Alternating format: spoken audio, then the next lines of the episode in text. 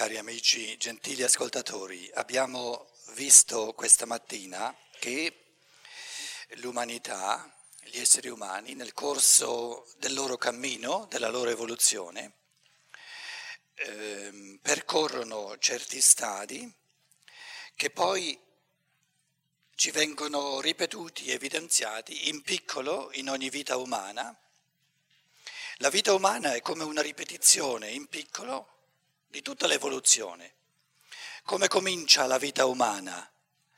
In simbiosi con eh, l'elemento paterno, soprattutto materno, il bambino nascituro nel grembo della madre è ancora una cosa sola in un certo senso con la mamma, poi c'è questo taglio ombelicale, questo fare di, due, di un corpo solo fisicamente, due corpi fisici, con una dinamica di evoluzione che si esprime in una crescente acquisizione dell'autonomia da parte del bambino che cresce e l'essere adulti che ci accomuna tutti è la capacità che ci, che ci siamo acquistati un po' alla volta, superando la fase bambina, la fase infantile, la fase anche giovanile se vogliamo, la capacità, sono due cose fondamentali che caratterizzano lo stato, lo stadio adulto, la capacità di pensare con la propria mente, cosa da non sottovalutare, prima dimensione fondamentale della, della dignità dell'uomo, non diamo per scontato che qui eh, in sala siamo in grado di appellare i pensieri che io espongo, ma potrebbe essere anche un altro, non importa nulla, però viene appellato a quel pensatoio che è presente in ogni persona e ognuno di voi lo sa che eh, capisce i pensieri che sto dicendo perlomeno se parlo in italiano, e li gestisce in proprio, si, si, si, fa dei pensieri suoi, se è giusto, se non è giusto, se è parziale, se, è, se sono più o meno profondi, eccetera. Quindi questa capacità del singolo, dell'individuo umano di pensare autonomamente è la prima dimensione della dignità umana, della bellezza, della ricchezza dell'umano, e poi di conseguenza, l'altra capacità, l'altra forza primigenia dell'umano è in base ai pensieri, in base a idee che diventano ideali, di chiedersi cosa voglio fare, cosa, come mi comporto, eh, con lo sguardo rivolto agli altri dicevamo oggi, questo, questo, elemento organico del sociale, dove i talenti dell'uno eh, appagano i bisogni dell'altro, dove eh, ognuno cerca di, eh, di fare ciò che sa fare meglio. Perché eh, questo è, prima di tutto, è, dà gioia a chi fa, fare le cose che sa fare bene, e facendo le cose che sa fare bene, ciò che lui fa dà il maggior profitto possibile anche agli altri che approfittano, che, che godono e che gioiscono e anche diciamo, si avvalgono dei suoi talenti.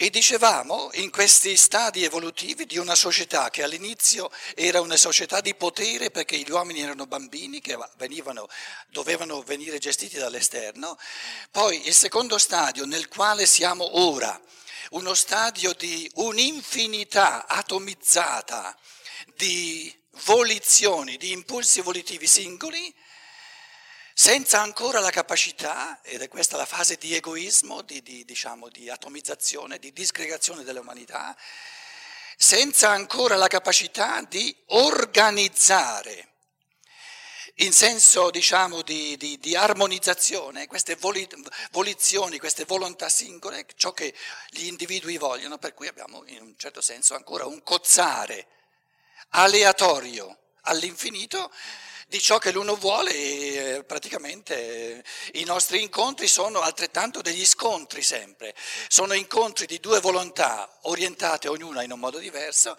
e quindi è uno scontro perché si, si, si va a vedere, ognuno vuole servirsi dell'altro per raggiungere ciò che lui vuole, si è proposto di, eh, di, di raggiungere. Quindi in un certo senso ognuno vorrebbe usare l'altro come strumento per raggiungere quello che si è proposto di raggiungere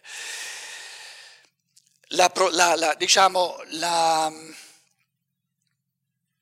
proposta, grande, il, il, passo in avanti, il grande passo in avanti del futuro è da una società di cozzo, da una società di, di, diciamo, di scontri, incontri aleatori, dove non c'è una gestione articolata, una gestione organica, a, a uno sguardo all'umanità che la vede come un organismo, come colui che l'ha creata, questi individui umani, che sono stati pensati nei loro talenti e nei loro bisogni come corrispondentisi in un modo perfetto, così come nell'organismo.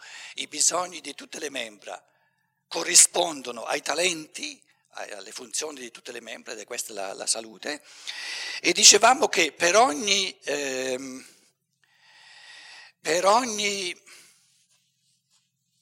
per ognuno dei tre tipi fondamentali di società c'è eh, un tipo di economia. E il terzo tipo di economia, quello nella transizione in cui siamo, avevo qui eh, economia, uno, economia di baratto, due, economia di denaro e adesso siamo siamo in, questo, in, questa fase di transizione, siamo all'inizio però, eh, dove eh, ci rendiamo conto sempre di più dell'insufficienza, del, del carattere, se volete, transeunte, passeggero di questa economia di denaro, che è destinata a un terzo tipo di economia, un terzo tipo fondamentale di economia, che eh, Rudolf Steiner chiama con un termine tecnico l'economia di credito, Kreditwirtschaft la chiama, però eh, il problema di, de, dell'usare economia di credito è che la maggior parte delle persone la parola credito la riferisce di nuovo al denaro. Perché l'unico, l'unico quasi l'unico eh, diciamo, elemento di credito che noi conosciamo è riferito al denaro, un credito significa vado alla banca, mi faccio dare un credito di 100.000 euro perché voglio costruire una casa. Invece, economia di credito non si intende credito di denaro, si credere, credito viene da credere. Ora, credere significa dar fiducia a colui a cui presto i soldi, a cui do i soldi che me li ridà. Quindi economia di credito è economia di fiducia.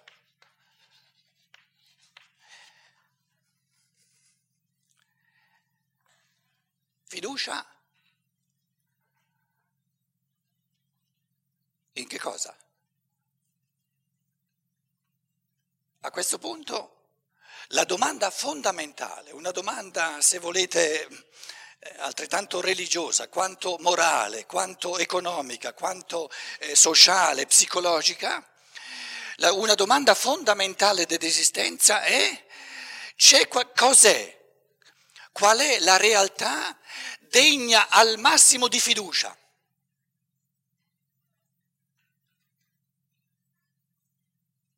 che dà affidamento al massimo.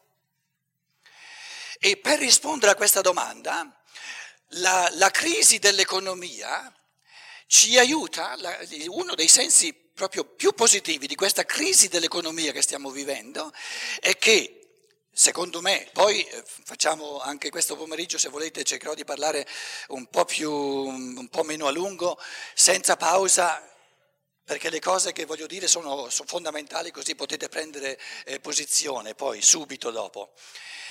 Quindi vi dico le cose come se fossero convinzioni mie, voi le sentite e poi eh, viene il contraccolpo da parte vostra. Secondo me la crisi economica sta evidenziando, se noi la leggiamo a livelli diciamo più profondi, ci sta evidenziando che la fiducia nel denaro genera un'immensità di paura. E la paura è intrinseca, è proprio insita nella fiducia del denaro, perché il denaro è minimamente affidabile, il denaro è massimamente inaffidabile. È questo che ci indica la, la, diciamo, la,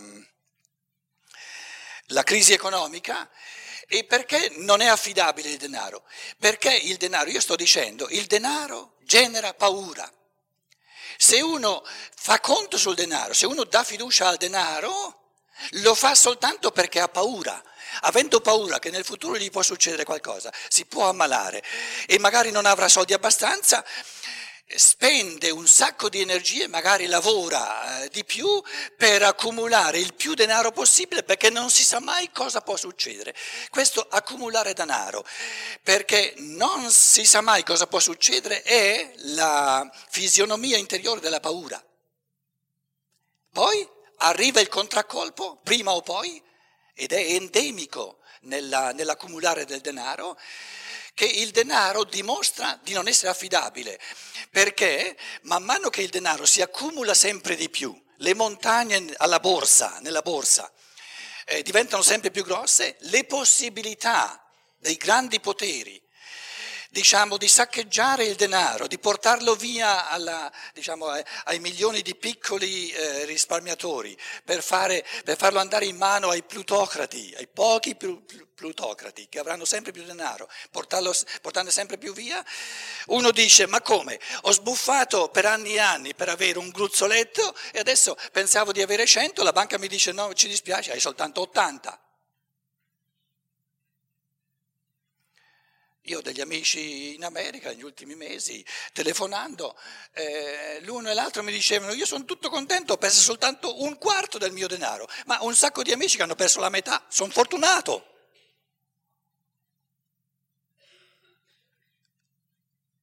Ma una persona che, diciamo, pensava di essere, di essere, intelligente, pensando al suo futuro, eh, mettendo da parte il denaro, ora si trova con la metà, naturalmente la, la, la, la, società americana è una società molto più fissata sulla borsa, eh, eh essere un cittadino americano senza aver soldi, almeno un po' di soldi in azioni, significa proprio essere, essere all'acqua di rose.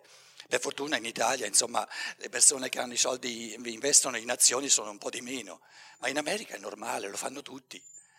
Ora eh, la crisi economica gli ha portato via, pensavano di avere tanto, invece hanno, adesso la banca gli dice no, purtroppo i soldi non ci sono e hai molto di meno.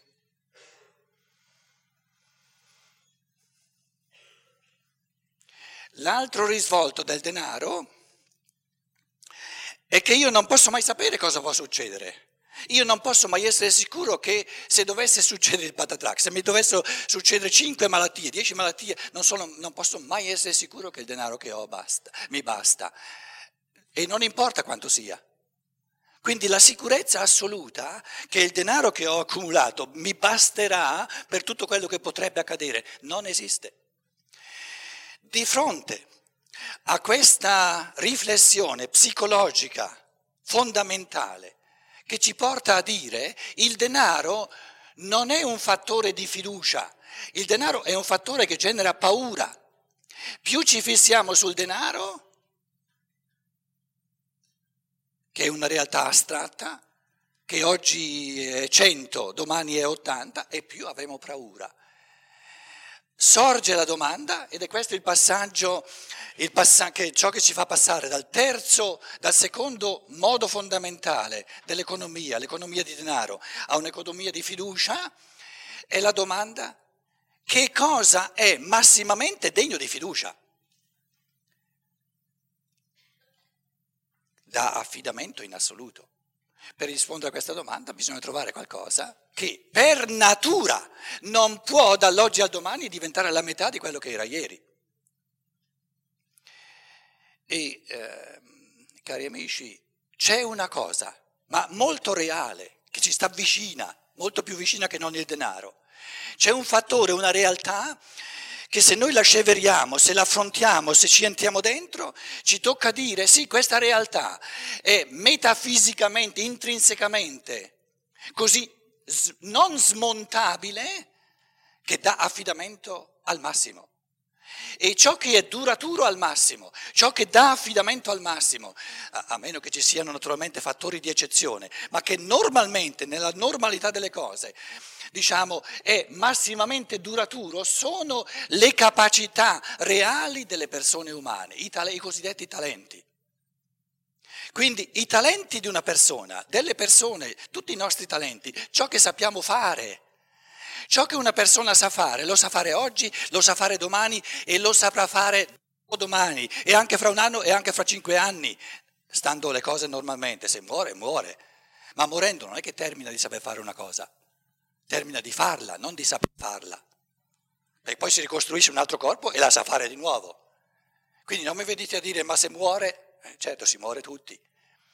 Però ci tocca dire, c'è qualcosa che abbiamo tutti addosso, che abbiamo tutti in mano, massimamente duraturo, massimamente degno di fiducia, eh, diciamo, eh, su cui si può veramente contare e sono i talenti, le capacità delle persone, ciò che una persona sa fare. E tra l'altro, dicevamo già oggi, se una persona gode, vive in questa pienezza di fare per, per sé e per gli altri, No? Ciò che sa fare bene, esercitando i propri talenti diventiamo sempre migliori, altro che, altro che affidamento. Quindi questo trapasso in cui siamo, però questo trapasso lo deve fare l'individuo, è una struttura di coscienza, è una struttura mentale. L'economia di denaro è una struttura mentale che tutti abbiamo ormai eh, interiorizzato perché abbiamo un'economia di denaro. L'economia, un'economia di fiducia nei talenti è una struttura mentale da conquistare e questa conquista la può fare solo l'individuo. Io non posso pretendere dalla società, che prima ci deve essere una società di persone che hanno fiducia, che vincono la paura generata dal denaro, dalla fissazione sul denaro e che hanno la fiducia nei talenti per cominciare anch'io a avere fiducia. No, no, no. La fiducia nei talenti la può esercitare soltanto l'individuo. E cos'è che dà massimamente fiducia nei talenti? Cos'è che ci aiuta ad acquisire sempre più fiducia nei talenti? Il talento altrui? No, il talento altrui mi è lontano. Ciò che ci dà massimamente fiducia nei talenti è l'esercizio, l'esperienza dei talenti miei più io veramente godo di fare ciò che so far bene. E ricevo la gratitudine, ricevo diciamo, l'apprezzamento anche in termini di denaro, abbiamo, eh, saremo ancora molto a lungo in un'economia di denaro. E l'economia di denaro, se tutto va bene, sarà la base di questa economia della fiducia, perché io ho un talento no, per, per apprezzare un per dirgli Voglio far di tutto perché tu continui a esplicare questo talento. Io non gli posso dare una mezza mucca o un litro di, di, di latte, no? gli do i soldi in modo che lui eh, compri tutte le cose di cui ha bisogno per continuare a esprimere questo talento. Però, eh, voglio dire questo pensiero, la fiducia nei talenti, talen- nei talenti degli esseri umani, il fenomeno primigenio è l'esperienza del talento dentro di sé. Lì vedo che il, il, talento dà affidamento, perché se so fare bene una cosa, la so fare bene, godo, e gli altri dicono sì, continua, sei nel tuo elemento, lo sai fare bene. Quindi eh, è di nuovo un moraleggiamento, una, una, specie di predica morale, dire guarda i talenti degli altri, dai fiducia ai talenti degli altri. No, no, no, no, psicologicamente non funziona così. Io posso dar fiducia ai talenti degli altri soltanto se vivo la fiducia proprio esperienziale nei miei talenti. Allora, vedendo come si vive, come si gode in questa pienezza dell'essere, di saper far bene qualcosa, è sempre meglio esercitandolo, dico, ma l'altro è un, altro, è un essere umano come me, faccia sempre di più quello che sa fare bene, quello che gode. E, e, e diventerà sempre migliore e, e i suoi talenti verranno apprezzati sempre di più. Quindi ci troviamo in questa transizione enorme da un'economia di denaro fissata sul denaro, che è tutta astratta tra l'altro, che disattende i talenti, diciamo soggioga i talenti all'acquisizione di denaro, a un'economia di fiducia nei talenti. E dicevo, di, un'economia di denaro fissata sul denaro, dove l'elemento portante è guadagnare il denaro, genera per natura un'infinità di paura. E questo è il senso della crisi economica. Lo ripeto, la crisi economica, quella che noi chiamiamo la, crisi economica, ci sta dimostrando il denaro non è affidabile. Il denaro non è degno di fiducia. Il denaro è in grado di lasciarmi in asso, in assoluto. Invece un talento non mi lascia mai in asso. Perché una cosa, una, eh, ma è così, è così, papale, scusate la cosa, se uno, se uno, sa fare una cosa, la sa fare oggi e domani ancora meglio se, se, se continua a esercitarla.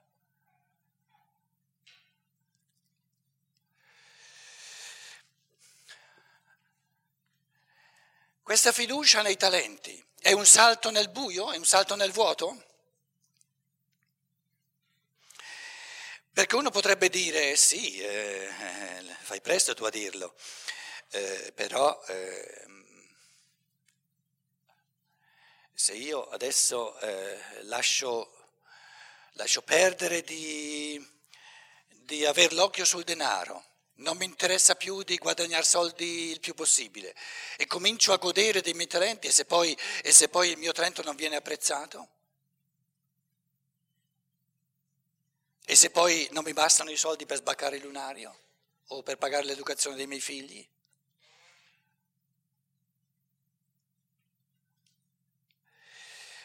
La vittoria sulla paura, la struttura psicologica della fiducia comporta se volete come piccolo ponte psicologico, per noi siamo psicologia, siamo, eh, diciamo, eh, la psicologia è il vissuto concreto, uno degli elementi di, di distinzione è che in un'economia di denaro, dando fiducia al denaro, l'intento del nostro operare è di avere più soldi possibile. Nella misura in cui una persona, e ne ha tutto il diritto, comincia veramente a godere, a sentire la gioia di fare cose che sa far bene, comincia, ma non, non cadete giù dalle sedie, eh, dalle, dalle seggioline, restate, comincia, c'è una specie di, una specie di di inversione di struttura psicologica nell'essere umano, scopre che si può vivere all'opposto, che si vive meglio con l'intento di avere il meno soldi possibile. Lo stretto necessario.